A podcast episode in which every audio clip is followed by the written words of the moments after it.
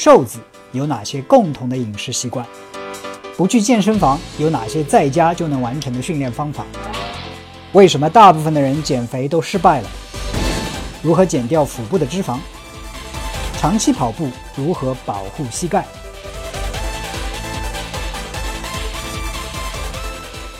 做家务能否代替训练？哎，大家好，我是 Mike，今天继续给大家做健身问答。今天讨论的话题呢是。做家务或者日常的一些活动能否代替正式的训练？啊，我自己做家务不多，但是我最讨厌的家务就是两个，一个是洗碗，一个是呃拖地吸尘，对吧？就是其实也花不了太多时间，洗碗也就是五分钟十分钟的事情，啊，吸尘时间多一点，可能是半个小时多一点。你说累吧，也不是很累，但是每次做的时候总是很难受，所以我就思考，哎，这个我是做运动的，大家都知道，那做这种家务也算运动呀，那能不能代替我们训练呢？对不对？直接的回答就是说，日常的呃家务或或者其他日常的活动呢，对身体是有好处的，但是不能完全代替训练。那为什么呢？啊，我分析了一下，大概有这样四种啊理由。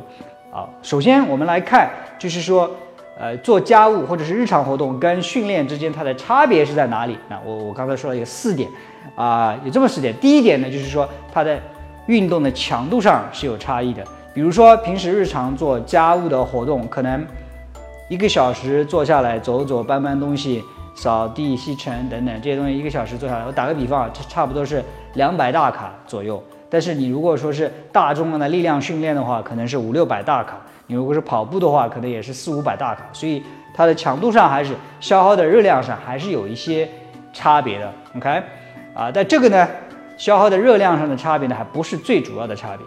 OK，第二点是它的针对的部位不一样啊，比如说我们做家务的时候，那根据做的家务的不同，可能很多的时候都是呃行走啊，有些弯腰啊。一些手呃手的一些比较呃这种简单的低强度的一些训练，那也没有特别的针对哪一个部位，对不对？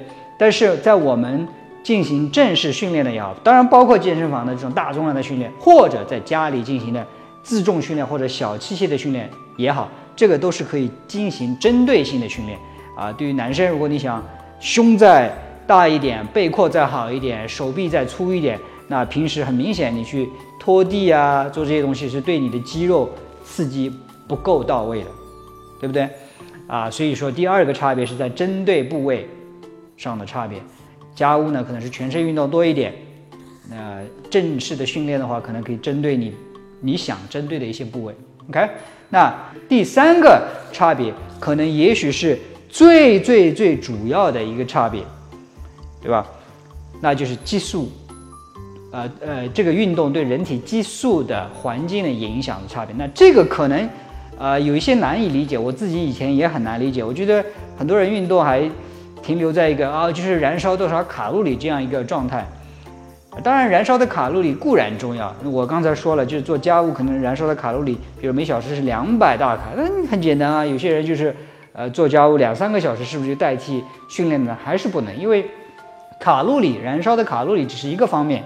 那其他真正改变我们体型的，其实不是多少卡路里，而是我们人体的激素环境。那什么意思？我打个比方，小孩子为什么长高，为什么长大，就是因为他身体的激生长激素非常的旺盛，对吧？男生为什么比女生就是容易长肌肉？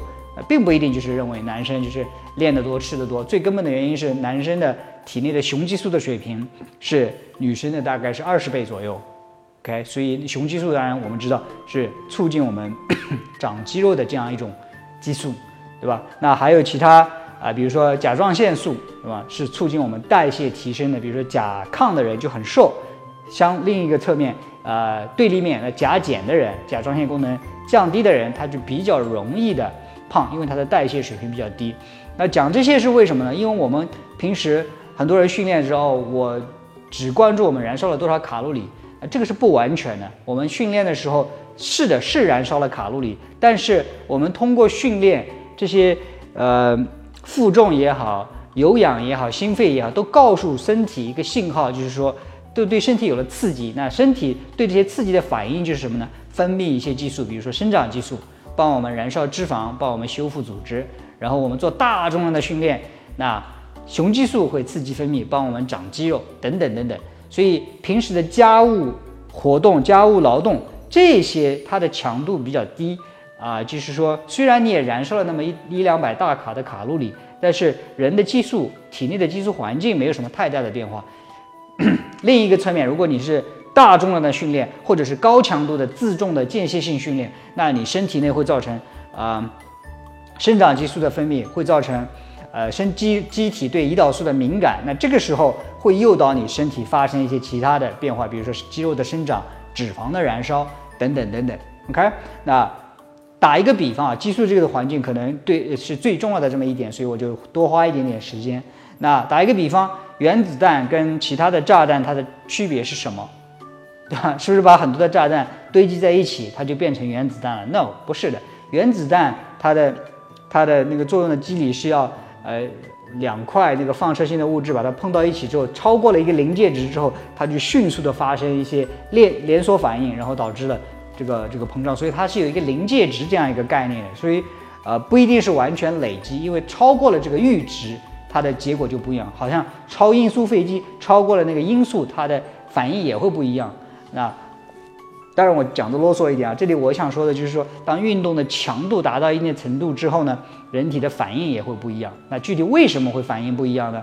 很大的一个因素呢，就是人体激素环境呃所发生的变化不一样。所以这是第三点差别啊，两种运动对人体激素环境的影响不一样。那最后一个差别呢，就是说啊，运动给人带来的心情也不一样。我不知道有多少人做家务的时候是很开心的，反正我自己。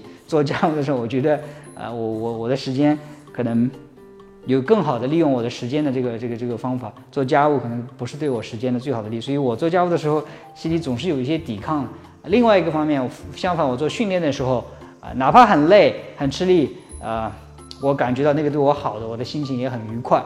所以我相信大部分有训练经验的人都能体会到，就是平时的日常的呃劳作跟训练，他的心情也是不一样。OK，所以。中以上四点做家务或者日常活动跟训练还是有一些非常非常大的差别，所以啊，日常活动并不能完全代替啊正式的训练。当然，我说的正式的训练，并不一定是说健身房去举铁或者一定要怎样怎样，哪怕在家里花这个半个小时时间，哎，这个时间我就是来训练的，我有针对性的。有计划的训练训练进行训练，这个效果也比做家务要好很多很多。OK，所以当然做家务或者是其他的日常活动要比不动要好，但是要想取得最好的啊体型也好，或者是健康也好，那还是要加一些正式的训练。OK，那今天这个话题呢，我们就聊到这里，我们下一期节目再见。